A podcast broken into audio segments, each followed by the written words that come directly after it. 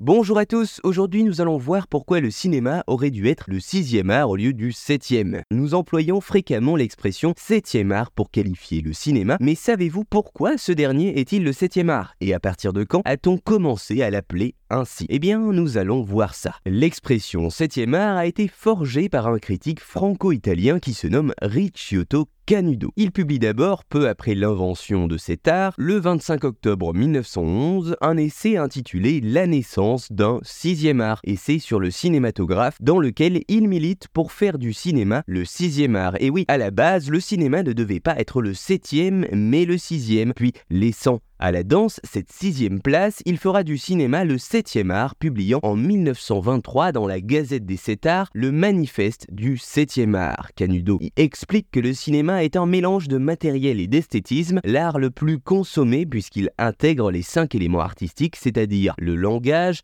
le son, l'image, le mouvement et l'interactivité. Mais alors quels étaient les autres arts qui venaient avant le cinéma? Eh bien Canudo considérait les six autres arts comme étant la poésie, la musique, le théâtre, les arts plastiques, l'éloquence, c'est-à-dire la rhétorique, et la danse. On peut considérer aujourd'hui que la conception de Canudo est toujours d'actualité, une œuvre cinématographique faisant encore preuve d'une haute technicité, du recours aux toutes dernières technologies et provoquant de nombreuses émotions chez le public. En tout cas, vous savez maintenant que le cinéma aurait dû prendre la place de sixième art avant finalement de devenir le septième, celui que nous connaissons toutes et tous aujourd'hui.